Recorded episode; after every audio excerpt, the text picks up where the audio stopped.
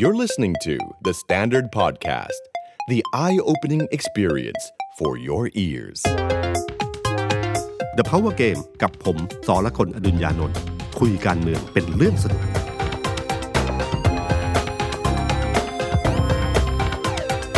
สวัสดีครับ ผมสอละคนอดุญญานนท์สวัสดีครับ ผมเอกธนกรวงศ์ปัญญาบรรณาธิการข่าวไทยของ The Standard ครับ สวัสดีพี่ตุ้มแล้วก็สวัสดีคุณผู้ฟังนะครับ วันนี้เรียกว่าเป็นการประชุม ครมนัดแรกครับครับแต่ว่าอาจจะเป็น EP ท้ายๆของ The Power Game หรือเปล่าครับพี่ครับหลายคนฝากถามมาผมไปเจอที่ไหนทุกคนก็บอกว่า พี่ตุ้มต่อนิดนึงได้ไหมอ๋อเดี๋ยวให้พี่ตุ้มตอบเองครับเพราะเพราะเพราะเวลาบาดเจ็บอ๋อคงคงพักอะครับ เพราะว่าตอนนี้ครับก็เริ่มเริ่มคลมอลอืมนะครับครัตบอนนี้ก็ศึกแย่งชิงการเป็นรัฐบาลก็จบแล้วครับนะครับ การการเมืองก็คงจะเริ่มนิ่งขึ้นครับนะครับแล้วก็รัฐบาลก็คงจะมีอำนาจเต็มในการทำงานมากขึ้นอืมก็คงจะโชว์ผลงานกันครับฝ่ายค้าน เองทางพรรคก้าวไกลหรือเอ่อพรรคประชาธิปัตย์อะไรพวกเนี้ยครับก็จะ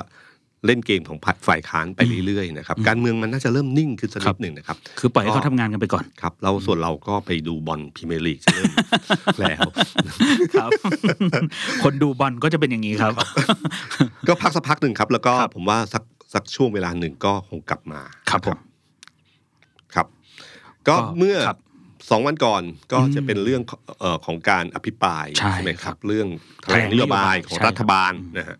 เราจะเห็นความชัดเจนอันหนึ่งก็คือว่าพักก้าวไกลเนี่ยมีการผมรู้สึกว่าเขาเตรียมพร้อมค่อนข้างดี แล้วก็เปิดให้กับสสใหม่ เขาบอกสามสิบขุนพลครับเอออืมเห็นเห็นมีคนเล่าให้ฟังว่าเป็นเหมือนกับว่าจะต้องเป็นเหมือนกับเสนอเสนอไอ้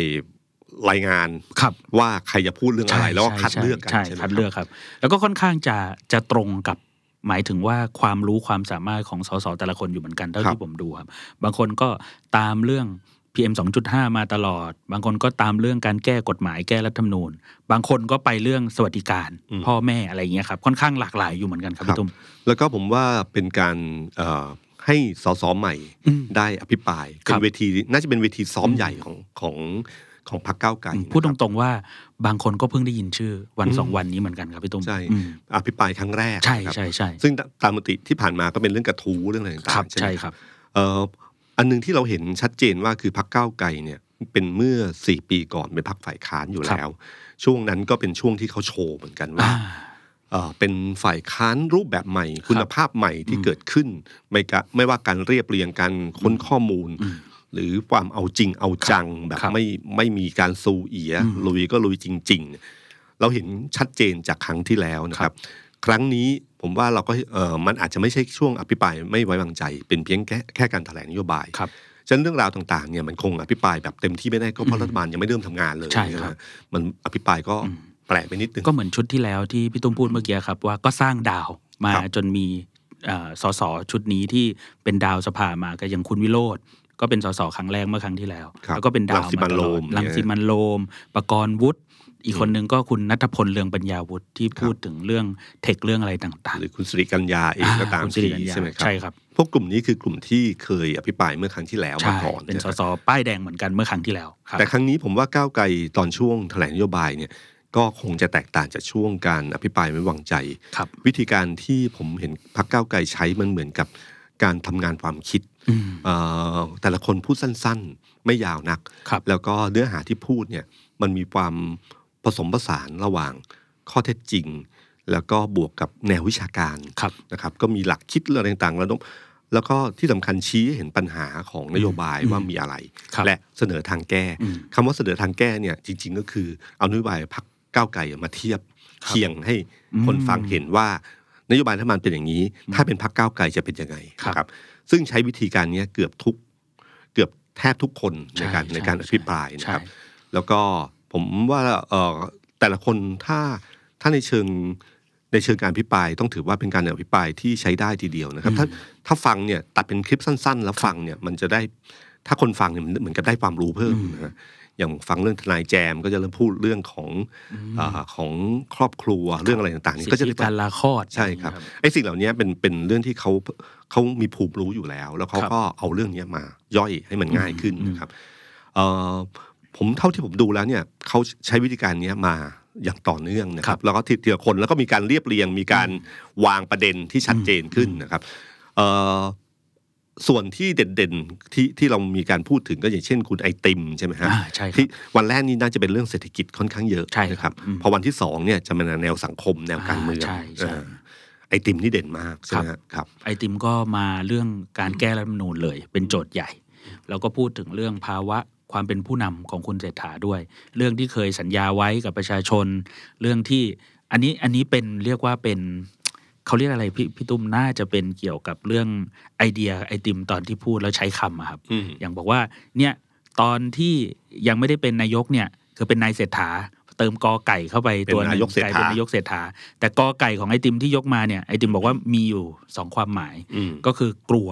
กับเกรงใจครับอ่าแล้วก็อีกอันหนึ่งที่เปรียบเทียบด้วย บอกว่าเป็นนายกที่อยากมาสร้างความเปลี่ยนแปลง แล้วก็บอกว่ารัฐบาลเนี้ยอาจจะไม่ได้เรียกว่ารัฐบาลเศรษฐานะ แต่อาจจะเรียกรัฐบาลเศษส่วนแทน เพราะว่าทำนโยบายได้แค่บางส่วนบางเสี้ยวอะไรเงี้ยครับก็เรียกว่ามีมีมุกมีความแพรวพราวของการใช้ภาษาอยู่เหมือนกันคือคือที่ผมเห็นสไตล์ที่แตกต่างของไอติมกับสสก้าวไกลรุ่นใหม่ๆหครัลายบๆคนก็คือว่าสสรุ่นใหม่ของก้าวไกลเนี่ยอภิปรายแล้วก็พยายามจะใช้คำที่ทันสมัยเรื่องว้าวุ่นเรื่องอะไรต่างๆเนี่ยครับอืมอืมแต่ขณะที่ไอติมเนี่ย เขาใช้คำผมผมมีผมได้กลิ่นของประชาธิปัตย์มันนิดๆเออการเล่นคำครับการเล่นอะไรพวกนี้อ่ามันใช่สำนวนโวหารใช่พวกเนี้ยครับที่ที่อีกรูปแบบหนึ่งนะครับอืมมีความเข้มข้นอีกรูปแบบหนึ่งอืมแล้วก็คมคายนะคครัรับบก็เอ่อในวันเดียวกันที่พิปรายเรื่องเรื่องแถลงนโยบายคราวเนี้ยทิมพิธาก็ไปคณะรัฐศาสตร์จุฬาใช่ครับ คุณทิมก็พูดว่าอ่าอ่าคุณพิธาก็พูดอันหนึ่งที่บอกว่าถ้าระหว่างที่รัฐบาลถ้าเขาอยู่ในสภารัฐบาลพูดเรื่อง ดิจิตอลวอลเล็ตครับใช่ไหมครับเขาก็จะพูดถึงแค่ง่ายๆเลยคืออมดิจิตอลฟุตปินคือเอาข้อมูลเก่าๆว่าสัญญาอะไรไปแล้วเปลี่ยนแปลงยังไงนะอ่าอ่าซึ่งประเด็นเนี้ยเป็นประเด็นที่เป็นจุดอ่อนของพรรคเพื่อไทยใช่เพราะว่ามันมีการพอตอนท้ายๆก็มีการพูดเรื่องตบัดสัตว์อะไรพวกเนี้ยใช่ไหมใช่ครับครับครับ ก็ผมว่าตรงเนี้ยครับที่ที่เอ่อการพิปรายครั้งเนี้ยถือโดยรวมถือว่าโอเคอืมแล้วก็ช่วงอภิปรายท้ายๆช่วงสามคนสุดท้ายนี่ก็เริ่มเข้มข้นเข้มข้นเมามันมากขึ้นครับนะฮะคุณเศรษฐาลุกขึ้น ตอบโต้เป็นช่วงใช่ครับช่วงแรกก็ตอบโต้ธรรมดาธรรมดาอืมก็คือตอบโต้ในมุมของเศรษฐกิจอธิบายไปเรื่อยๆอืมมีช่วงหนึ่งที่ผมถือหลายคนชมก็คือว่าตอนที่ขึ้นมาพูดตอบโต้คุณชวนหลีกอ๋อภัยครับนะฮะอืมอืมคุณชวนหลีกภัยเนี่ยต้องต้องยอมรับคุณชวนก็ยังพูดในเรื่องเดิมๆอยู่ครับนะครับ พูดถึงเรื่องกรณีกรณีของพรรคเพื่อไทยที่กับภาคใต้ที่ครับเป็นปมในใจมานานอืมอืมแล้วก็พูดเรื่องนี้มาตลอดว่าเหมือนกับเออ พอไม่มีสสตอนนั้นรู้สึกคุณทักษิณจะหลุดคำพูดคำหนึ่งที่บอกครับว่าจะเหมือนกับทั้งหมดเนี่ยจะลงพื้นที่ที่เลือกเราก่อนอ่าอะไรที่ไม่เลือกเราก็ลงที่หลังอะไรประมาณเนี้ยครับใช่ปมนั้นเน่ยเป็นปมในใจอืมแล้วก็ต่อเนื่องมาจนถึงวันนี้ครับแม้แต่การที่จะพักประชาธิปัตย์จะเข้าร่วมรัฐบาลไม่เข้าร่วมรัฐบาลเนี่ยอืมในที่ประชุมพักประชาธิปัตย์คุณชวนก็พูดถึงเรื่องนี้อ่าว่าคนภาคใต้เนี่ยจำเรื่องนี้ได้ดีนะมีคนบอกว่างี้ครับพี่ตุ้ม ปีเนี้สองสองพันห้าร้อยหกสิบหกครับแต่คุณชวนอะพูดตั้งแต่สองห้าสี่สี่ครับสี่สี่แปดสี่เก้าไม่ใช่เรื่องปัจจุบันอะเป็นถ้าจะเปรียบเทียบ เป็นคนที่ความจำดี แล้วก็มาลื้อฟื้นความจำให้ให้ให้ฟังนะครับ ซึ่งคุณเศรษฐาก็คงงงๆอยู่เหมือนกันว่ามันเกี่ยวอะไรกับผมนะใช่ไหมครับแต่แล้วคุณเศรษฐาก็ออกมาโต้ครับนะฮะซึ่งตอนนั้นเป็นการโต้ที่มีคนบอกว่าไม่ได้ไม่ได้ถือกระดาษอะอ่าคือโต้มาจากคำพูดที่อยู่ในใจครับหรือที่พูดมาตครับรงๆเลยอืมนะครับ แล้วก็ มีพูดถึงเรื่องการยกตัวอย่างของคุณทักษิณชินวัตรนะฮะที่บอกว่าตอนภาคใต้เนี่ยอย่าลืมนะตอนสึนามิเนี่ยลงไปแก้ปัญหายังไงบ้างเลยนะครับ ก็ยกเรื่องเนี้ยขึ้นมานะครับเอ่อรู้สึกว่าคุณมีมีมีคนชมตรงนี้เยอะว่าใช่เวลาลุกขึ้นพูดแบบเนี้ยอืมดูค่อนข้างดีนะครับใช่ครับ แต่พอหยิบกระดาษมาเมื่อไหร่ปั๊บก็จะตอบ คือคือเราสังเกตอันหนึ่งก็คือว่าท่าทีของพระรัฐเอ่อของรัฐบาลไม่ว่าชุดไหนก็ตามทีเนี่ยฮะวิธีการตอบโต้ก็คือว่าจะเลือกตอบครับ เฉพาะในสิ่งที่อยากตอบอืมอะไรที่ถามมาต่อให้ถามเข้มข้นใช้เวลานานเท่าไหร่ ก็ลุกขึ้นมาไม่ตอบก็ได้ เป็นสิทธิ์ของรัฐบาลที่จะไม่ตอบ ก็มีนะคฮะนเคยตอบสั้นๆมาแล้วครับครัสบมัยก่อนคุณประวิตรคุณก็เห็นเรื่องที่ลุกพูขึ้ดนบอกว่าไม่เกี่ยวกับผม แล้วก็ไปเลยเรื่องนี้เป็นไม่ถูกต้องใช่ไหมไม่ถูกต้องใช่ครับ ก็ประมาณเนี้ยก็คือวิธีการตอบรัฐบาล ซึ่งเพื่อไทยเองเนี่ยสมัยเป็นฝ่ายค้านก็พยายามจี้ประเด็นนี้ว่าทำไมไม่ตอบแล้วมันไม่ตอบครับพอถึงเวลาจริงๆก็ใช้เวลาใช้วิธีการแบบรัฐบาลนะฮะ ก็คือเลือกตอบเฉพาะในสิ่งที่อยากตอบอืมหรือแล้วก็ไม่ตอบในสิ่งที่ตอบไม่ได้ครับผมหรือว่าไม่อยากตอบอืมก็นี่คือสิ่งที่เอ่อคุณเศรษฐาก็ใช้วิธีการนี้นะครับฉันเวลาการที่คุณหลังสิมันต์โรมพยายามจี้บอกว่าไม่ตอบคำถามเลยเหรออืมเขาก็ใช้สิทธิ์อันนี้ครับว่าเขาจะเลือกตอบอะไรก็ได้ครับนะครับฉะนั้นคุณเศรษฐาเนี่ยการตอบโต้แต่ละช่วงเวลาเนี่ยก็ ส่วนใหญ่ก็จะตอบโต้สั้นๆ ไม่ยาวนะครับแล้วก็เฉพาะประเด็นที่ต้องการเท่านั้นนะครับอันหนึ่งที่คุณเศรษฐาตอบโต้คุณชวนนะครับเราจะได้ยินบ่อยๆ ก็คือเรื่องงบประมาณที่ไม่ลงไปจังหวัดภาคใต้เลย อืมแล้วคุณเศรษฐาก็บอกว่าที่ผ่านมาเนี่ยแต่พรรคไทยรักไทยหรือว่ารัฐบาลเนี่ยก็ไม่มีสสภาคใต้ แต่ก็มีโครงการที่ไปสู่ภาคใต้ยกตัวอย่างเช่นเรื่องสนามบินที่ภูเก็ต แล้วก็ภูเก็ตเนี่ยก็ไม่มีสสของซีกรัฐบาลเลย คุณเศรษฐาก็บอกว่าเราจะ ไปสร้างสนามบินให้คนใต้เนี่ยสี่จังหวัดอืมแล้วก็จะเปลี่ยนชื่อสนามบินภูเก็ตเนี่ยเป็นสนามบินอันดามันอืมแล้วก็อันหนึ่งที่ตอบโต้โดยโดยใช้คำของคุณเศรษฐาเองนะพี่ตุ้มบอกว่า เวลาวัดคนเนี่ย อย่าไปวัดที่คำพูดอืมให้ดูที่การกระทำอืมให้ดูที่เนี่ยทำให้เห็นแล้วว่า ที่บอกว่าไม่สสนใจคนภาคใต้เนี่ยจริงๆแล้วก็ไปทำให้ขนาดนี้เหมือนกันอืมอ่าคือก็เป็นลีลาแรกๆเหมือนกันครับพี่ตุ้มที่เห็นจากคุณเศรษฐาในเชิงการตอบโต้ในในสภาครับครับก็คือไม่ตอบไม่นับที่เริ่มพูดก่อนว่าคุณชวนเนี่ยเรียกชื่อผิดนะเออเออเอออันนี้คุณชวนพลาดจริง ๆ ครับนะผม คือความจำดีทุกเรื่องยกเว้นบังเอิญลืมจำชื่อจำชื่อคุณเศรษฐาผิดครับนะก็ก็เป็นเรื่องของการไม่คุ้นเคยจริงๆผมนะครับอืมเออสไตล์คุณเศรษฐาที่เห็นอันหนึ่งที่ผมว่าหลายคน ตั้งข้อสังเกตว่าเขารู้แล้วว่าจุดเดือดของคุณเศรษฐาอยู่ตรงไหนอืมคือเมื่อพูดถึงเรื่องกองทัพ คุณเศรษฐาเนี่ยแสดงท่าทีซึ่งผมว่าในทางการเมืองอะเอ่อไม่รู้ว่าถูกต้องหรือเปล่าครับนะก็คือแสดงท่าทีที่เหมือนกับว่าเกรงใจกองทัพอยู่นะฮะซึ่งถ้าในมุมเดิมตอนที่พรรคเพื่อไทยหาเสียงเลือกตั้งเนี่ยท่าทีจะไม่ใช่ขนาดนี้ครับผมนะท่าทีพรรคเพื่อไทยเนี่ยถ้าผ่านจากเอ่อกระบวนการหาเสียงทั้งหลายเนี่ย จะค่อนข้างชนปฏิรูปกองทัพอ่าใช่อะไรมากกว่านี้ แต่คราวเนี้ยมันดูเหมือนกับยอมมากอืมนะครับท่าทีตรงเนี้ยครับที่ผมว่าเป็นจุดที่น่าสังเกตในเชิงการเมือง แล้วก็คุณเศรษฐาซึ่งอาจจะถูกต้องในเชิงการที่ได้มาซึ่งอำนาจก็ได้ เพราะว่าการโหวตสวครับเออการโหวตเลือกนายกครั้งเนี้ยเสียงสวที่โหวตให้มากที่สุดเนี่ยมาจากทางสายพลเอกประยุทธ์ครับนะซึ่งก็หมายความว่าจริง ๆ แล้วเนี่ยเหมือนกับรัฐบาลชุดเนี้ยมันก็ได้รับ การสนับสนุนจากพลเอกประยุทธ์ด้วยครับฉะนันก็ต้องมีความเกรงใจกันอยู่พอสมควรนะอืมฉะนั้นเอ่อคุณเศรษฐาจะค่อนข้างให้เครดิตกับกองทัพ เหมือนกับว่าไม่ใช่เป็นหน่วยงานราชการในสังกัด คือมันเหมือนกับถ้าจะพูดใช้ภาษาของพรรคเพื่อไทยก็คือโลกแห่งความเป็นจริงครับเพราะกองทัพเนี่ยสามารถรับประหารได้อ่าฉะนันก็มีความเกรงใจผิดปกติเมื่อเทียบกับหน่วยงานอื่นอืมๆซึ่งในตรงจุดนี้แหละครับที่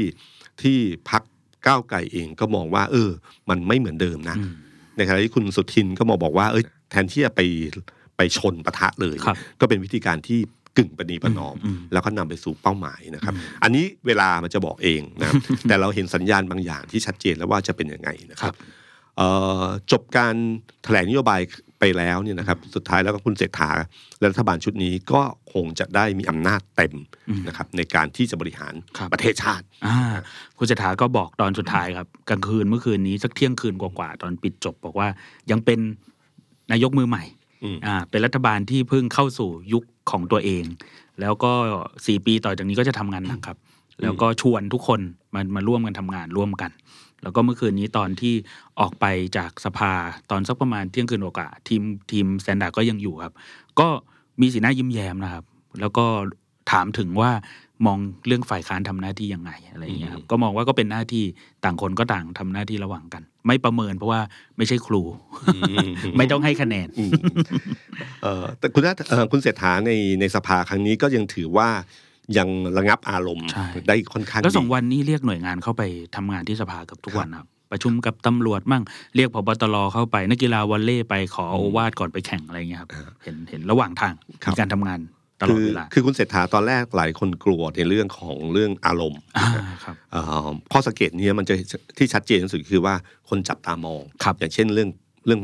เรื่องกว้างปากกาวันก่อนอ่าใช่ไหมฮะ ไอ้วันเนี้ยก็จับตาว่าจะโมโหกันเมื่อไหร่ดูอ่าไหมจะขึ้นไหมจะขึ้นไหมก็ขึ้นเป็นพักๆแล้วก็ขึ้นแบบที่คุมอยู่ แล้วก็อืมมีสมบัติสำนวนบางอย่างที่ใช้ว่าขอบคุณ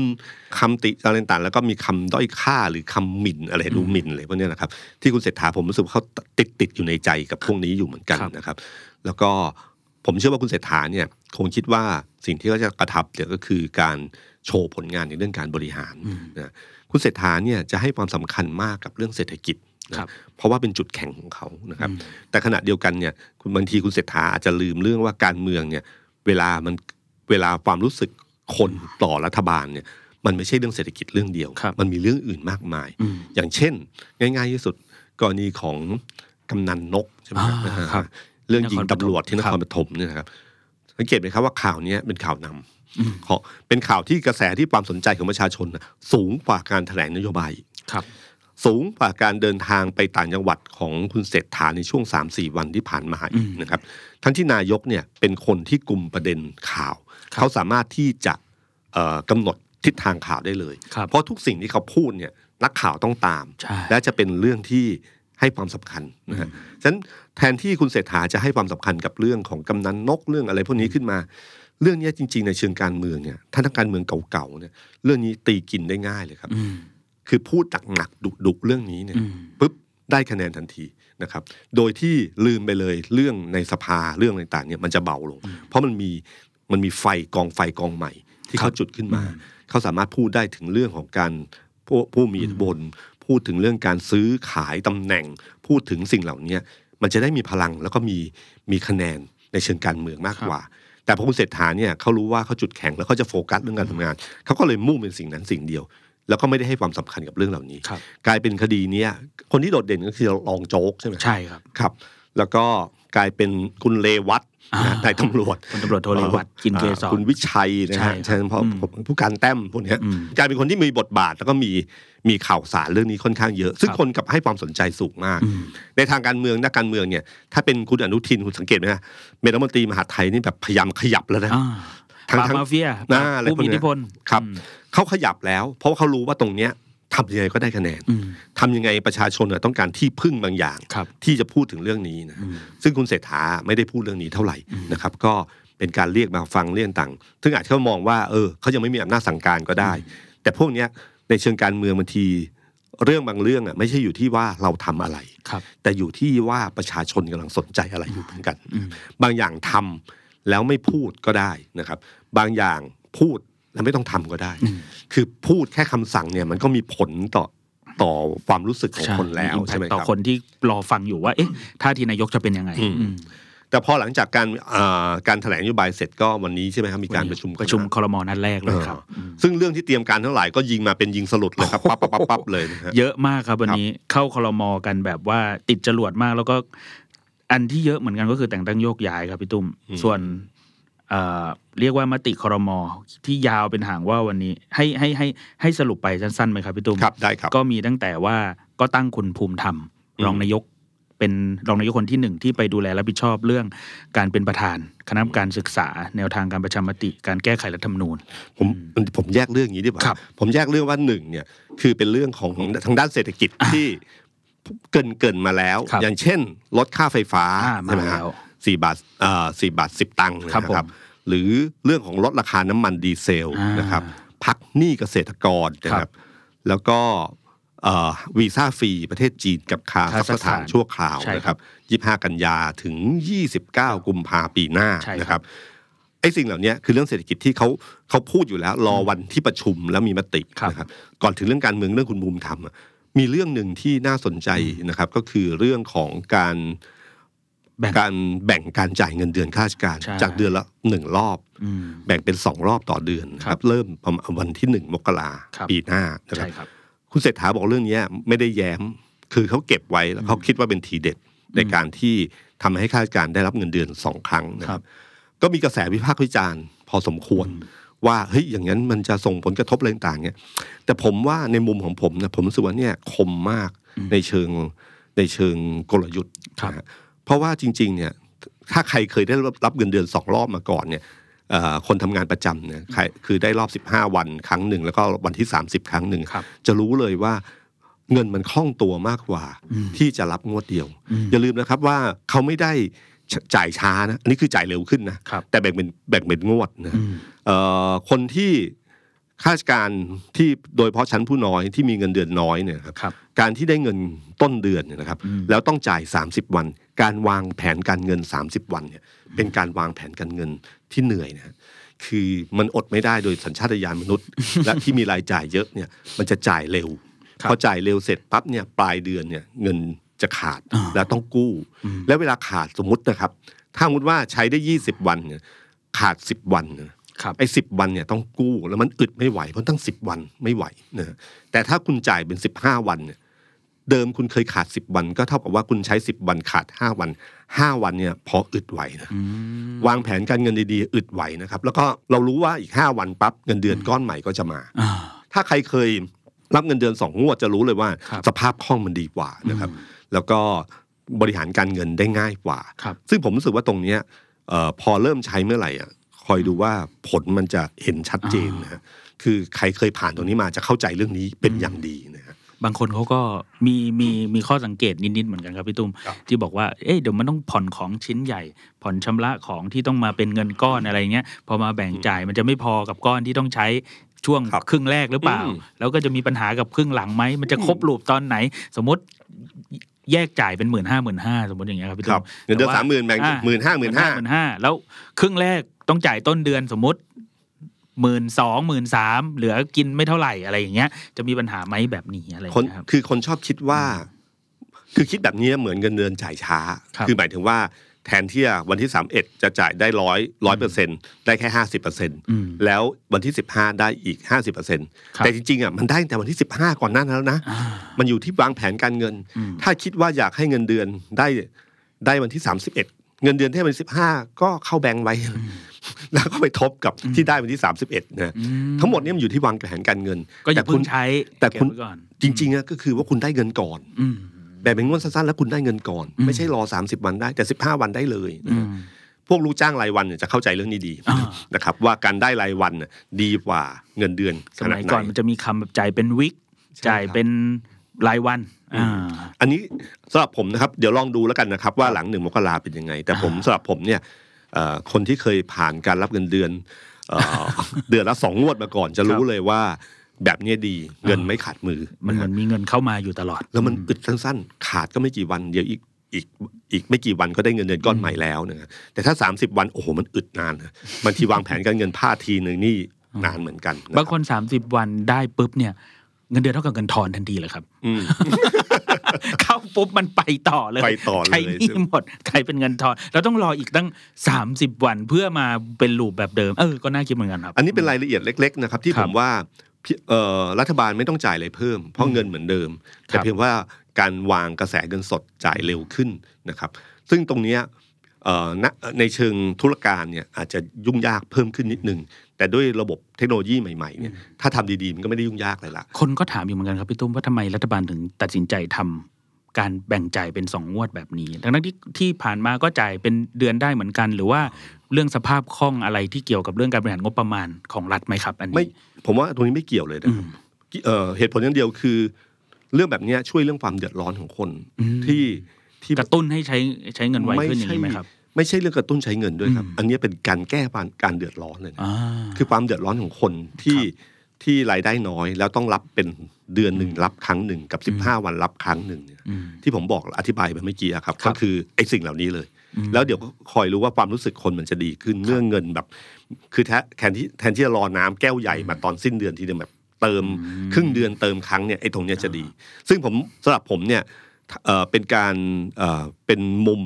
ที่คมมากครับในเชิงการบริหารแบบนักบริหารที่พอรู้ว่าอืมกระแสเงินสดแบบเนี้ยแบบแบบเนี้ยอ๋อจะส่งผลกับคนที่เดือดร้อนยังไงบ้างโอเคครับพี่เคนอันนี้ฟังรอดูฟังด้วยนะครับพี่เคน15วันดีกว่าครับ15วันครับสำหรับพนักงานหรือคนข้าราชการเนี่ย ถ้าได้เงินแบบงวดเร็วๆเนี่ยจะดีกว่าคครัรับบใครวางแผนการเงินก็สามารถเก็บได้ดีกว่าอืมนะครับเอ่อตรงนี้เดี๋ยวรอดูแล้วกันครับไม่เป็นไรครับครับวิพากษ์วิจารณ์กันได้อืมมุมมองอาจจะต่างกันครับแต่หลังวันที่หนึ่งเดี๋ยวผมว่าผลสะท้อนแห่งความเป็นจริง จะเริ่มขึ้นว่าเป็นยังไงบ้างอืมนะครับอืมครับ อันนี้คือเรื่องหนึ่งที่ผมรู้สึกว่าเขาเก็บแล้วก็ยิงกลายเป็นเรื่องใหญ่เรื่องใหม่ เพราะว่าครับคนที่ได้รับผลกระทบกับเรื่องนี้คือข้าราชการทั้งประเทศครับผมนะครับเอ่ออีกเรื่องหนึ่งก็คือเรื่องของ การตั้งคณะกรรมการยุทธศาสตร์อืมซอฟต์พาวเวอร์แห่งชาติอืมนะนะคครัรับบซึ่งคณะกรรมการชุดนี้เป็นน่าจะเป็นจุดที่พรรคเพื่อไทยให้ความหวังไว้เยอะนะครับเขาคิดว่าน่าจะเป็นสิ่งใหม่ที่คล้าย ๆ กับโครงการสมัยไทยรักไทยครับต่างๆนะครับว่ามันเป็นยุทธศาสตร์ที่จะสร้างรายได้เพิ่มขึ้นจากจากซอฟต์พาวเวอร์นะครับ ซึ่งคนยังงงๆอยู่มันคืออะไรบ้าง มันจะเป็นยังไงบ้างมันคำเพราะๆ ที่มันเป็นคำเท่ๆตอนนี้ใช้หรือเปล่าเนี่ยครับ เดี๋ยวก็ได้เห็นว่ามันจะเป็นยังไงบ้างนะครับ ซึ่งอย่าลืมว่าพรรคไทยรักไทยเนี่ยเขาเคยทำไอ้ TCDC เขาเคยทำ TK Park เคยทำอะไรพวกนี้มาครับก่อนเนี่ยนะครับ แล้วก็คนที่เป็นเจ้าของความคิดก็อยู่ในคณะกรรมการชุดนี้ด้วยก็คือคุณพันศักดิ์วิยรัตน์ครับนะฮะอ่าตรงเนี้ยแหละครับที่เราจะได้เห็นว่าไอ้ที่เขา คิดไว้ยุทธศาสตร์ที่คิดไว้เนี่ยมันเป็นแค่คำเท่ๆครัหบรือหวังผลอะไรบ้าง แล้วก็กรรมการชุดนี้มีอีกชื่อหนึ่งที่น่าสนใจครับ ก็คือคุณแพทองทานชินวัตรก็คือคุณนุ้งอิงเข้ามาเป็นรองประธานครับครับก็น่าสจะเป็นวิธีการเรียนรู้งานของคุณอุ้งอิงนะครับที่เข้ามาในจุดในตำแหน่งที่ถ้าเกิดผลเกิดผลดีแบบอย่างรวดเร็วและอย่างรุนแรงเนี่ยมันก็จะเอาคำว่าภาพพจน์ของคุณอุ้งอิงจะดีขึ้นจากเรื่องนี้ด้วยนะครับอืมแล้วก็น่าจะเป็นเรื่องที่เชี่ยวชาญที่สุด เพราะว่าเขาเป็นคนรุ่นใหม่นะคครัรับบเอ่ออีกเรื่องหนึ่งผมว่าในเรื่องเชิงการเมืองเนี่ยการที่ตั้งคุณภูมิธรรมเวชยชัยรองนายกรับผิดชอบเรื่องคณะกรรมการศึกษาอ่าแนวทางการทำประชามติครับการแก้ไขรัฐธรรมนูญอืมเอ่อคุณภูมิธรรมเป็นรัฐมนตรีว่าการกระทรวงพาณิชย์นะฮะแต่เป็นรองนายกรัฐมนตรีที่รับผิดชอบความมั่นคงอืมเป็นรองนายกอันดับหนึ่งใช่ไหมฮะใช่คือครับถ้ากรณีนายกไปต่างประเทศเมื่อไหร่เขาก็ต้องรักษาการครับนะฮะใช่ครับแล้วคุณภูมิธรรมเนี่ยต้องยอมรับว่าถ้าวันนี้ก็คือผู้จัดการรัฐบาลตัวจริงใช่ เทียบกับสมัยก่อนก็คือคุณคุณสุเทพเทือกสุบรรณเสนันอะไรประมาณนี้เลยนะครับฝาเนาะอะไรอย่างนี้อ่าครับเขาจัดการรัฐบาลครั้งนี้สำเร็จนะฮะแล้วก็เขาก็มารับผิดชอบในเรื่องของการแก้ไขรัฐธรรมนูญอืมสังเกตที่น่าสังเกตก็คือพรรคเพื่อไทยอะไม่ฮึกฮักเขี่ยมหานอืมเหมือนตอนที่หาเสียงเลือกตั้งอืมนะครับที่จะประชามติทันทีอ่าจะเอ่อแก้ไขรัฐธรรมนูญอะไรต่างๆเนี่ยครับที่เหมือนกับบุกเรื่องนี้เต็มที่อืมอืมแต่พอวันเนี้ยใช้วิธีการเดิมอืมตั้งคณะกรรมการครับ แล้วก็เวลาซึ่งที่ผมอยากเห็นก็คือว่ากำหนดเวลามากกว่า ว่าเวลาที่จะออกมาเนี่ย มันจะประมาณกี่เมื่อไหร่วันยังเมื่ออะไรอืมนะครับพวกนี้มันเป็นสิ่งสำคัญฮะไม่นั้นมันก็สามารถจะลำวงไปได้เรื่อครัยบๆนะครับ อันนี้ต้องจับตามองของพรรคเพื่อไทยว่าอืมเขาจะเดินเกมเรื่องนี้ยังไง เพราะว่าอืมเอ่อขณะที่เขาทำเรื่องเศรษฐกิจเรื่องอะไรต่างๆเนี่ยอืม เรื่องนี้เป็นเรื่องที่ผมเชื่อพรรคก้าวไกลจะทวงถามอยู่เรื่อยๆนะคครัรับบแล้วก็เป็นเรื่องที่มีคำพูดที่ผูกมัดอยู่อืมแล้วก็เรื่องนี้ต้องยอมรับว่ารัฐธรรมนูญฉบับนี้เป็นรัฐธรรมนูญที่ก่อให้เกิดปัญหาทางการเมืองเยอะมากครับนะฮะแล้วก็เป็น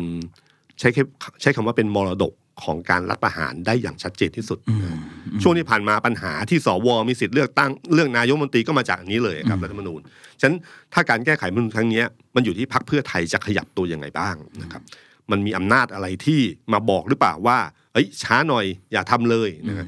เราจะดูจากเวลานี้เป็นต้นไปว่าจะเกิดอะไรขึ้นบ้างอืมครับ ก็เรียกว่าแบ่งงานให้กับรองนายกเรียบร้อยแล้วด้วยเหมือนกันนะครับพี่ตุ้มครับอืมนอกจาก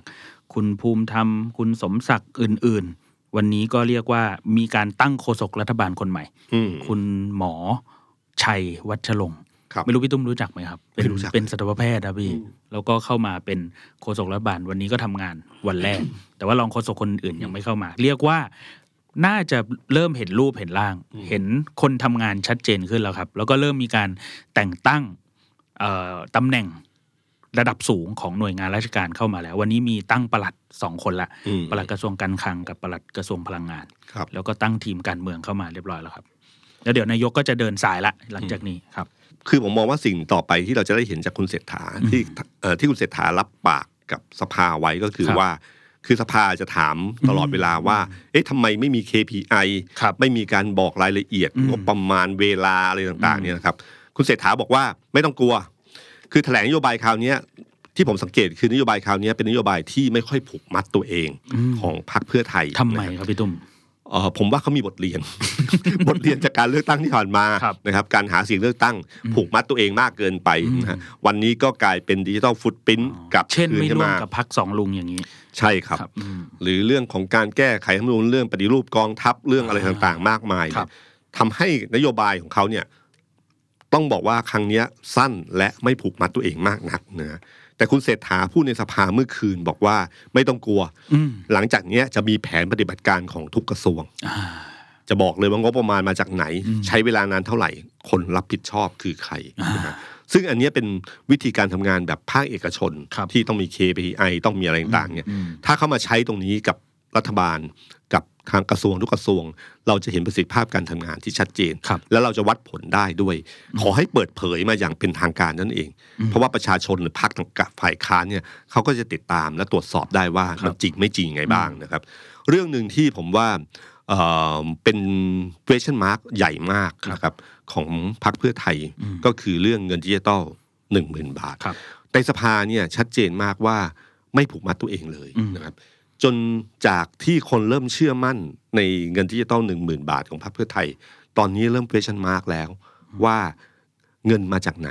อืมเพราะพรรคเพื่อไทยไม่ได้ตอบเลยนะครับ ทางรัฐบาลไม่ได้ตอบเลยว่าเงินมาจากไหนนะคครัรับบอันนี้ก็ไม่ใช่ไม่ใช่ไม่บอกว่าไม่ใช้อันนี้ไม่ใช้นี้ แต่ไม่บอกว่าใช้จากอะไรอืมเพราะเป็นเงินก้อนใหญ่มากนะครัใช่บครับอันที่สอง จะใช้ระบบบล็อกเชนจริงหรือเปล่าอืมเพราะมีการตั้งข้อสังเกตเยอะจนพอพูดเยอะๆ คนผู้เชี่ยวชาญต่างๆ พูดเยอะจนชักเริ่มสงสงสัยว่าเอ๊ะเราควรจะใช้บล็อกเชนกับอันนี้จริงหรือเปล่าครับนะครับซึ่งตรงเนี้ยสองเรื่องเนี้ยผมว่าเป็นเรื่องที่เอ่อทางรัฐบาลต้องรีบอธิบายเรื่องนี้ให้เร็วที่สุดนะครับ คือบอกว่าดีนะกุมภากุมภาพันธ์จะใช้ใช่ไหมใช่คครัรับบแต่เวลาที่เหลือไม่นานนี้เนี่ยมันต้องชัดเจนแล้วว่าเงินจะมาจากไหน เพราะตอนเนี้ย บอกตรงๆ ว่าพอผมเห็นข้อมูลเวลารัฐบาลอธิบายอะอธิบายไปแล้ว หรือฝ่ายค้านตั้งข้อสังเกตมา ผมก็นึกไม่ออกนะ ว่าเงินก้อนนี้มันมาจากไหนอืมนะฮะซึ่งเงินมันไม่ลึกลับอะ่ะเงินเงินมันมีไม่กี่ก้อนครับมันอยู่ในงบประมาณอยู่ในกองทุนอยู่ในกองอะไรต่าง ๆ เนี่ยมันมีไม่กี่ก้อนเงินกู้อะไรต่างๆเนี่ยใช่คำถามคือแล้วบอกรัฐว่าไม่กู้ด้วยนะครับ ไม่กู้ไม่ไม่ไม่ไม่ไม่ไม่ครัทั้บงสี่ห้าอย่างอ่าแล้วเอามาจากไหน บอกว่ากำลังศึกษาอยู่ ซึ่งตรงเนี้ยผมว่าเอ่อ ที่พักเพื่อไทยบอกว่าเขาศึกษาไว้แล้วเนยนะครับแต่ผมว่าพอมาเจอกับความเป็นจริง ณวันเนี้ยเนี่ยแหละครับคำของเพื่อไทยคือโลกแห่งความเป็นจริงนะครับที่โลกแห่งความเป็นจริงตอนเนี้ยที่รู้แล้วว่างบประมาณมีอยู่เท่าไหร่ครับเงินกู้กู้ได้เท่าไหร่ เงินกองอยู่ตรงไหนบ้าง แล้วเขาจะเอาก้อนเนี้ยมาจากไหนนะครับใช่บล็อกเชนที่เคยศึกษาตอนที่เป็นพักเพื่อไทยอยู่เนี่ย คิดว่าทำได้ ณวันเนี้ยแน่ใจไหมว่าทำได้จริงหรือเปล่าทำได้มันต้องใช้เวลาเยอะหรือเปล่า หรือการที่ผูกมัดกับบล็อกเชนมากเกินไป เพื่อหวังผลระยะยาวในการสร้างโครงข่ายดิจิตอลอะไรของเขาเนี่ยนะครับ มันจะส่งผลเสียในแง่ของการที่ทำให้ระบบการใช้จ่ายเงิน มันไม่คล่องตัวหรือเปล่าอ่า ระยะสั้นมันคือการที่เอาเงินอัดฉีดก้อนใหญ่เข้าไปในระบบ ระยะยาวที่เขาคิดคือการใช้จังหวะเนี้ยสร้างโครงข่าย แต่ถ้าฝืนที่จะสร้างโครงข่าย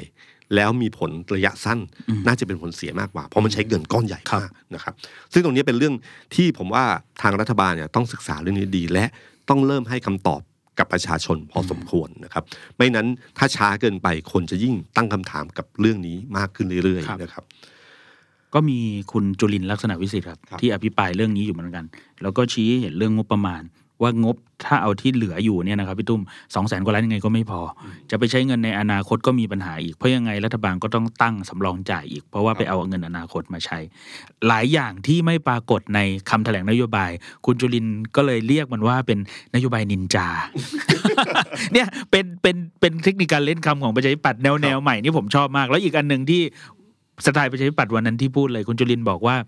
มาตรฐาน ของคำแถลงนโยบายเนี้ยดูจะสวนทางกับความสูงของคุณเศรษฐาเลย คือมีลูกล่อลูกชนนิดหนึ่งสไตล์ประชาธิปัตย์เริ่มแบบ comeback comeback นิดหนึ่งครับอืมสังเกตไหมครับนี่นี่คือลีลาเดียวกับที่ไอติมใช้เรื่องอ่าไอกอใช่ใช่คือมันมีลูกเล่นในการอืมใช้อืมคำพวกเนี้ยครับที่มันคมคายใช่นะครับ ผมว่าทางรัฐบาลเนี่ยเมื่อได้อำนาจเต็มในการที่จะบริหารแล้วเนี่ยคงจะเริ่มต้นเราจะได้เห็นฝีมือของคุณเศรษฐาครับแล้วก็รัฐบาลนี้ชัดเจน เพราะคุณเศรษฐาเนี่ยไม่ คือไม่ใช่มีไอเดียอะไรก็ทำได้นะครับอืมมีความสามารถเชิงการบริหารในเชิงภาคเอกชนจะมาใช้กับรัฐบาลก็ต้องดูเหมือนกันนะครับ ว่ามันเจออุปสรรคอะไรบ้างครับอุปสรรคแรกที่เจอแน่ๆ ระบบราชการนะที่เขาเคยชินกับระบบของพลเอกประยุทธ์มายาวนานถึงเก้าปี มาปรับเปลี่ยนให้คล่องตัวเหมือนภาคเอกชนเนี่ยผมไม่แน่ใจนะคครัรับบมันจะต้องทำเวิร์กช็อปอีกหรือเปล่าเหมือนสมัยคุณทักษิณหรือเปล่า หรือในแง่ของพรรคร่วมรัฐบาลเอง อย่าคิดว่านโยบายทุกนโยบายจะทำได้นะครับ เพราะว่าพรรคร่วมรัฐบาลเองเขาก็มีเขาก็มีนโยบายของเขาอยู่เหมือนกัใช่ใช่เขาคุมกระทรวงอยู่อืมนะครับแล้วก็อำนาจต่อรองในเชิงการเมืองเนี่ยด้วยเสียงสสที่มีอยู่เนี่ยพรรคเพื่อไทยไม่ได้แลนด์สไลด์นะไม่ได้ไม่ได้แบบ 250 หรือใกล้ 250นะอำนาจต่อรองทุกพรรคมีอยู่ครับถ้านึกถึงบทเรียนของพลเอกประยุทธ์ในอดีตก็จะเห็นอยู่ว่าพอจังหวะสำคัญสำคัญเนี่ยพรรคการเมืองทุกพรรคสามารถต่อรองได้ตลอดเวลาอ่าใช่อืมโดยเพราะตอนเนี้ย ผมว่านับจากเนี้ยจับตามองเรื่องพรรคภูมิใจไทยที่มีอำนาจต่อรองสูงสุดในรัฐบาลนะคครัรับบแล้วก็โชว์ฝีมือในการต่อรองทุกครั้งอืมตั้งแต่สมัยคุณอภิสิทธิ์ เป็นต้นมาจนถึงรัฐบาลพลเอกประยุทธ์ครับนะครับรัฐบาลชุดนี้ผมก็เชื่อว่าคงจะมีการต่อรอง เห็นชัดเจนที่สุดก็คือการต่อรองการจัดสรรตำแหน่งเก้าอี้ต่างอืมๆภูมิใจไทยได้มหาดไทยนะครับครับอันนี้ไม่ธรรมดานะครับ วิธีการวางเกมว่ายื่น เริ่มต้นด้วยการยื่นคมนาคมกับสาธารณสุขเดิมที่ที่เขานะเขาเคยเคยทำงานอยู่แล้วทำงานอยู่แล้วเนี่ยนะครับ ยื่นก่อนอืมเป็นการขนาดที่ว่าเพื่อรู้ว่าพรรคเพื่อไทยเองอะไม่ต้องการให้พรรคเดิมเนี่ย คุมกระทรวงเดิมครับนะคือต้องการเปลี่ยนฉะนั้นพอเอาตรงนี้ไปเนี่ยมันก็ต่อรองง่ายอืมถ้าคุณต้องการขยับผม คุณก็ต้องให้สิ่งที่ดีกว่าอ่านะครับ แล้วก็เวลามันก็มีเงื่อนไขอยู่ แล้วก็ทุกคนก็รู้ว่าความต้องการพรรคเพื่อไทยก็คือต้องการตำแหน่งนายกรัฐมนตรีนะครับเสียง 70 เสียงที่หนุน แล้วก็เป็นพรรคที่สองที่จับมืออำนาจต่อรองเนี่ยแหละครับ ที่จะเห็นว่าการต่อรองของพรรคภูมิใจไทยไม่ธรรมดา ไม่ธรรมดาจริงๆครับฉะนันหลังจากนี้เป็นต้นไปเนี่ยครับอืมถ้าพักเพื่อไทยอยากทำอะไรที่ยุ่งเกี่ยวกับกระทรวงที่พักภูมิใจไทยอืมนะครับ รับผิดชอบอยู่นะครับ ก็ต้องดูดีๆ ว่าพักภูมิใจไทยจะขยับตัวเร็วตามนโยบายของเออ คุณเศรษฐาหรือเปล่าครับหรือมีอะไรบางอย่างที่ทำแล้วต้องรู้ว่าเป็นผลงานของเขาเนื้อสมัยก่อนที่ทำเรื่องกัญชาครับไม่มีใครคิดว่าเป็นผลงานของพลเอกประยุทธ์อืมแต่คิดว่าเป็นผลงานของพรรคภูมิใจไทยอืมนะฮะแล้วก็แต่อย่าแต่ช่วงต้นๆเนี่ยมันคือผลงานนะครับช่วงหลังๆพอช่วงหาเสียงมันไม่ใช่แล้ว มันกลายเป็นเป้าแล้วใช่ใช่พลเอกประยุทธ์ดีใจมากเลยครับที่ไม่ได้ร่วมกับผลงานอันนี้นะฮะหรือหลาย ๆ เรื่องวิธีครับการขยับของพรรค มาใช้ปัดในอดีตสมัยก่อนอืมโครงการแต่ละโครงการนี้ไม่ได้เป็นโครงการของรัฐบาลนะครับ ถ้าเราดูจากรัฐบาลครั้งที่แล้วเนี่ย เราจะเห็นว่าเป็นผลงานของพรรคการเมืองที่อยู่ร่วมรัฐบาลใช่นะครับคราวเนี้ยมันอยู่ที่ว่าคุณเศรษฐาจะเอาเรื่องราวจะจะปรับเปลี่ยนหรือต่อรอง หรือสามารถทำให้ทุกกระทรวงขับเคลื่อนไปตามนโยบายของพรรคเพื่อไทยอืมได้มากน้อยขนาดไหนครับนะครับอืมอันนี้คือเรื่องที่ต้องจับตามองครับในขณะเดียวกันในส่วนของพรรคฝ่ายค้านเนี่ยเราก็จะเห็นท่าทีของพรรค ก้าวไกลนะฮะหลังจากที่ซ้อมในครัการบแถลงนโยบายแล้ว ต่อมาก็จะเป็นเรื่องงบประมาณใช่แล้วก็ครับจะต้องนำมาสู่เรื่องการอภิปรายไม่ไว้วางใจใช่พรรคก้าวไกลเพิ่งชนะการเลือกตั้งที่ระยองมาอ่าการเลือกตั้งที่ระยองชนะขาดเลยครับชนะขาด ตัวเลขที่น่าสนใจนะครับ ก็คือว่าพรรคก้าวไกลเนี่ยได้คะแนนเพิ่มขึ้นตั้งเกือบเกือบห้าสิบเปอร์เซ็นต์ใช่ใช่ใช่เกือบห้าสิบเปอร์เซ็นต์อืมหลายคน ประเมินว่า เอ๊ะ คะแนนนี้มันมาจากไหนครับ คือถ้าเราดูคะแนนจากครั้งที่แล้วเนะครับพรรคก้าวไกลได้ประมาณสองหมื่นเจ็ดนี่คือสสเขตนะฮะครับแต่พรรค list ได้ถึงสามหมื่นเจ็ดนะฮะอืมพรรคเพื่อไทยเนี่ยพรรค list อันดับสองได้หมื่นสี่แต่ตัวสสได้น้อย ตัวสสนี่ได้ประมาณแค่หมื่นหนึ่งเองนะฮะก็น้อยกว่า คะแนนปฏิริษีประมาณสามพันครับผมฉะนั้นจริง ๆ ตอนนี้คะแนนของพรรคก้าวไกลครั้งนี้ที่ได้เพิ่มขึ้นมาประมาณสามหมื่นกว่า จริงๆอะมันมาจากฐานของปฏิริษีเดิมของเขาที่มีอยู่แล้ว คือคะแนนปฏิริษีเนี่ยคือคะแนนที่คนจังหวัดนั้นรักพรรคไหนอืมใช่ไหมก็เลือกพรรคนั้นเรื่องครับสสเขตเนี่ยมันเลือกมาจากหนึ่งอาจจะรักพักก็ได้สองก็คือตัวสสครับ ผลจากสกับอันที่สามคือกระสุนในช่วงเวลานั้นอืมนะครับ พอการเลือกตั้งซ่อมคราวเนี้ยเหลือเพียงแค่สองพักคะแนนที่เคยที่ไปเทคนอื่นจากเรื่องบุคคล เลือกบุคคล หรือกระสุนในเวลานั้น มันก็เทกลับมาที่ก้าวไกลอันเดิมที่เขาชอบอยู่แล้วนะครับคะแนนถึงชนะกันแบบถล่มทลายมากเลยซึ่งตรงเนี้ยผมว่ามันเป็นตัวอย่างตัวอย่างหนึ่งหลังจากการเลือกตั้งใหญ่อืมซึ่งถ้าพักก้าวไกลสามารถใช้โมเดลนี้ ไปหาเสียงเลือกตั้งอบจซึ่งจะอยู่ในนามพักก้าวไกลขึ้นเมื่อไหร่ปีหน้าครับ แล้วถ้าตรงนี้พักก้าวไกลเนี่ยสามารถครองเสียงอบจได้เยอะมากขึ้นเท่านั้นนะครับ คือถ้ามากขึ้นเท่าไหร่เนี่ยที่มีสสบางคนบอกว่า ถ้าก้าวไกลยังชนะอบจก็ตัวใครตัวมัน มีคนสสคนหนึ่งที่นั่นบอกว่าตัวใครตัวมันเลย ถ้าอ่าชนะกันอีกแบบเนี้ยก็ตัวใครตัวมันก็คือว่าครั้งหน้าไปแน่นอนครับนะครับซึ่งเอ่อมันเป็นการวัดผลของ ก้าวไกลว่าจะเดินด้วยยุทธศาสตร์นี้แล้วนำสู่ชัยชนะไปเรื่อยๆ หรือเปล่าครับเพราะที่นนทบุรีที่เลือกเลือกตั้งสอทอเนี่ยครับก็อืมปรากฏว่าก็แพ้ใช่ไหมครับ ตรงนี้แหละครับที่น่าสนใจว่าอืมเอ่อการเมืองท้องถิ่นเนี่ยพักก้าวไกลสามารถลุกคืบไปได้เรื่อยๆหรือเปล่าอืมนะครับพักก้าวไกลผมคิดว่ามันเป็นมันเป็นพักการเมืองที่นำมาความเปลี่ยนแปลงครั้งใหญ่ ทั้งรูปแบบของการพิปราย รูปแบบของการหาเสียงเลือกตั้ง รูปแบบของความคิด รูปแบบของกลุ่มคนที่ครับเป็นพักเออเป็นประกอบกันเป็นพักการเมืองขึ้นมาเนี่ยนะครับอืมไอ้สิ่งเหล่านี้คือสิ่งที่น่าจับตามองว่า 4 ปีนับนับนับจากนี้เป็นต้นไปนะครับ เส้นทางสองเส้นทางเนี่ยมันคือเส้นทางเส้นหนึ่ง คือเส้นทางที่พักเพื่อไทยใช้คำว่าโลกแห่งความเป็นจริงนะอืมแล้วก็มองว่าสิ่งที่ก้าวไกลทำเนี่ยเป็นความฝันนะฮะมันเป็นการต่อสู้กันระหว่างโลกแห่งความเป็นจริง ของพรรคเพื่อไทยที่ได้อำนาจมาครับนะอย่าลืมว่า โลกแห่งความเป็นจริงเนี่ยทำให้พรรคเพื่อไทยได้อำนาจมา และทำให้พรรคก้าวไกลไม่ได้เป็นนายกรัฐมนตรีนะครับ แต่สิ่งที่พรรคเพื่อไทยเรียกพรรคก้าวไกลว่าความเพ้อฝันหรือความฝันเนี่ยไอ้สิ่งเหล่านี้ทำให้พรรคก้าวไกลชนะการเลือกตั้งครับนะครับเอิ่มเพื่อไทยอะคงต้องพิสูจน์ให้ให้ในขณะที่เขาเป็นนายกรัฐมนตรีเป็นรัฐบาลแกนนำรัฐบาลว่า ต้องพิสูจน์ว่าโลกแห่งความจริงที่เขาพูดถึงนั้นนะคือสิ่งที่ถูกต้องทำให้คนยอมรับได้ว่า สิ่งสี่ปีจากเนี้ยสิ่งที่เขาบอกว่าการพลิกฟ้าคว่ำแผ่นดินครับแบบพักก้าวไกลอะอืมไม่ผิดนะ ที่ดีที่สุดก็คือแบบนี้ค่อยๆพลิกกว่ามือ เป็นการเปลี่ยนแปลงแต่ไม่ให้เกิดการแตกแยกอืมนี่คือสิ่งที่พรรคเพื่อไทยคิดว่าค่อยเป็นค่อยไป ในขณะเดียวกันครับสี่ปีเนี้ยคือช่วงเวลาที่ก้าวไกล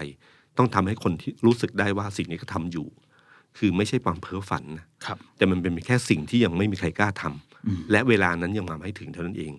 พรรคก้าวไกลเนี่ยเป็นพรรคที่มีเวลาเป็นอาวุธ คือเป็นคนเป็นพรรคที่สามารถรอคอยได้ตลอดเวลา แต่ขคนณะบอพรรกคปีศาจแห่งการเวลา ในขณะพรรคเพื่อไทยหรืออมพรรคการเมืองอื่นเนี่ยครับ บางคนเนี่ยนี่คือครั้งสุดท้ายก็ต้องใช่รีบช่วยไว้ให้ได้เขาบางคนอายุหกสิบกว่าเจ็ดสิบกว่าแล้วเนี่ยมัน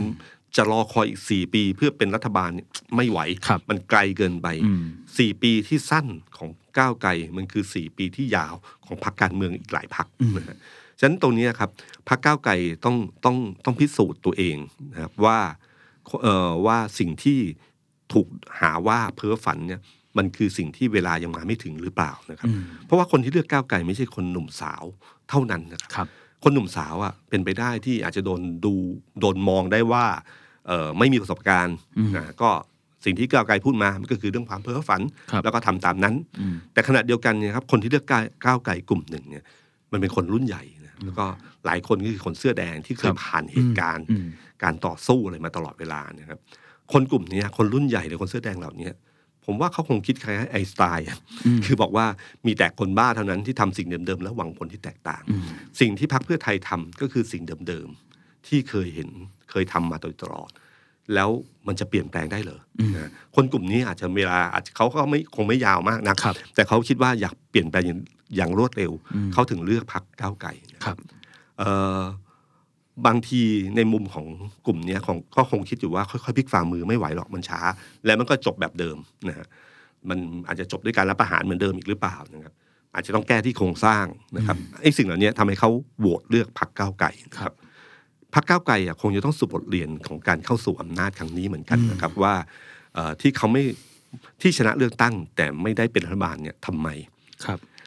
เป็นเพราะว่า คือการสรุปบทเรียนเนี้ต้องอันหนึ่งที่สำคัญคือต้องไม่เข้าข้างตัวเองเนี่ยอืม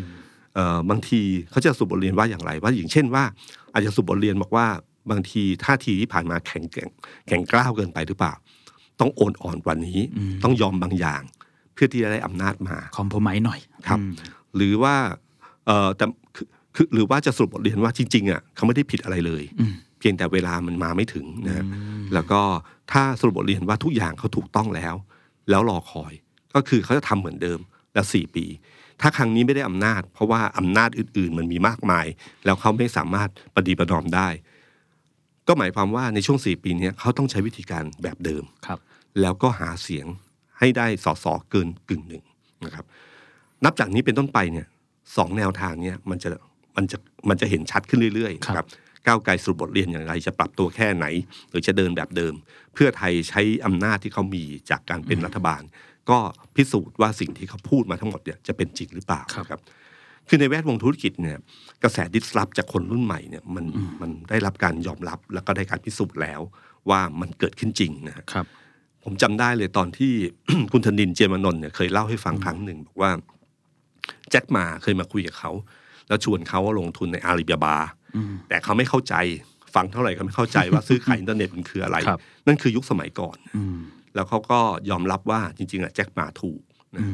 ซึ่งคุณธนินเนี่ยก็ถือว่าเป็นผู้ใหญ่ที่กล้าหาญหนึ่งที่เล่าเรื่องความผิดพลาดตัวเองให้คนอื่นฟังนะครับ แล้วก็ให้เห็นว่าจริง ๆ แล้วกระแสดิสรับที่คิดว่าเออหรือการซื้อขายทางอินเทอร์เน็ตแบบอาลีบาบาเนี่ยซึ่งเหมือนกับคนรุ่นเก่าหลายคนอาจจะมองว่าเป็นความเพ้อฝันไม่น่าครัจะบเป็นไปได้ ไม่เคยเห็นสินค้าเลยจะสั่งซื้อออนไลน์ แล้วรอรับที่บ้านเป็นไปได้เลยนะครับ สุดท้ายแล้วสิ่งนั้นก็เกิดขึ้นนะครับมันไม่ใช่ความเพ้อฝันนะครับแล้วมันเป็นความเป็นจริง แต่เป็นความเป็นจริงที่ใช้เวลาช่วงหนึ่งเท่านั้นเองนะครับผมว่าตรงตรงเนี้ยครับที่เป็นเรื่องราวที่น่าสนใจว่าทางธุรกิจมันเกิดขึ้นแล้ว ทางการเมืองมันจะเกิดขึ้นได้หรือเปล่าพรรคก้าวไกลอะมันก็เหมือนพรรคหนึ่งที่จะมาประกาศว่าจะ disrupt การเมืองรุ่นเก่านะครับ ซึ่งจริงๆ ต้องบอกว่าสตาร์ทอัพเนี่ยมีหลายคนที่ชนะ แต่จำนวนมากที่พ่ายแพ้ โลกการเมืองเราไม่รู้ว่าสุดท้ายแล้วผลสุดท้ายมันจะเป็นยังไงนะครับ นั่นคือเรื่องการเมืองที่ผมว่าทุกคนต้องติดตามกันต่อไปนะครับเอ่อที่สำคัญที่สุดคือมันคงจะต้องเปิดใจกว้างนะครับ รับความเห็นที่แตกต่าง พยายามหาข้อดีของความแตกต่างให้เจอนะครับ คือโลกนี้มันเป็นคนด้วยคนหลายแบบมากนะครับ มีคนหลายรุ่นมากที่อยู่ในโลกใบนี้นะครับ ต้องยอมรับว่าอยู่ในสังคมไทยด้วยกัน เราอยู่ด้วยกัน มีความแตกต่างความทางความคิด หาข้อดีของความแตกต่างนี้ให้เจอนะครับจะปิดประตูความรับรู้นะครับ แล้วก็ที่สำคัญผมอยากให้สังคมไทยเนี่ยถกเถียงกันด้วยความเคารพในความเป็นมนุษย์ของอีกฝั่งหนึ่งนะฮะการเมืองมันคือเรื่องของการเมืองครับคนบางคนเราก็ไม่รู้จักเลย ไม่รู้จักเลยจริงชอบไม่ชอบแค่นั้นเองแล้วก็เถียงกันจนเสียเพื่อนเสียอะไรต่างๆเนี่ยใช่ไอ้สิ่งเหล่านี้ผมว่าตั้งสติดีๆแล้วก็แล้วลองดูนะครับแล้วมันอาจจะทำให้ทำให้ทุกอย่างมันคลี่คลายได้ดีกว่านี้ ต้องยอมรับว่าสังคมไทยมันมีทั้งคนรุ่นใหม่รุ่นเก่านะครับ แตกต่างความคิดความเชื่อนะครับ แต่สิ่งสำคัญก็คือว่าเด็กอะเขายังไม่เคยโตเป็นผู้ใหญ่ แต่ผู้ใหญ่อะเคยเป็นเด็กมาก่อนนะครับ สิ่งสำคัญที่สุดนะครับก็คือว่าผู้ใหญ่อะต้องอย่าลืมภาพฝันในวัยเยาว์นะครับ ว่าเคยฝันเคยคิดยังไงบ้างนะครับ แล้วก็บางทีเนี่ยถ้าคุณเข้าใจเด็กในวันที่คุณเป็นเด็ก คุณน่าจะเข้าใจเด็กในวันนี้เช่นกันนะครับ บางอย่างที่เราเคยทำไม่สำเร็จในอดีต ไม่ใช่คนรุ่นใหม่จะทำไม่สำเร็จเหมือนกับเรานะครับ บางทีเราต้องรอคอยและดูนะครับช่วง 4 ปีนับจากนี้ไปนะครับหรืออาจจะไม่ถึง 4 ปีก็ได้นะครับ ทุกสิ่งทุกอย่างที่เกิดขึ้นเนี่ยเวลาจะเป็นผู้ให้คำตอบที่ชัดเจนที่สุด สวัสดีครับ The Standard Podcast เปิดหู เปิดตา เปิดใจ เปิดโลก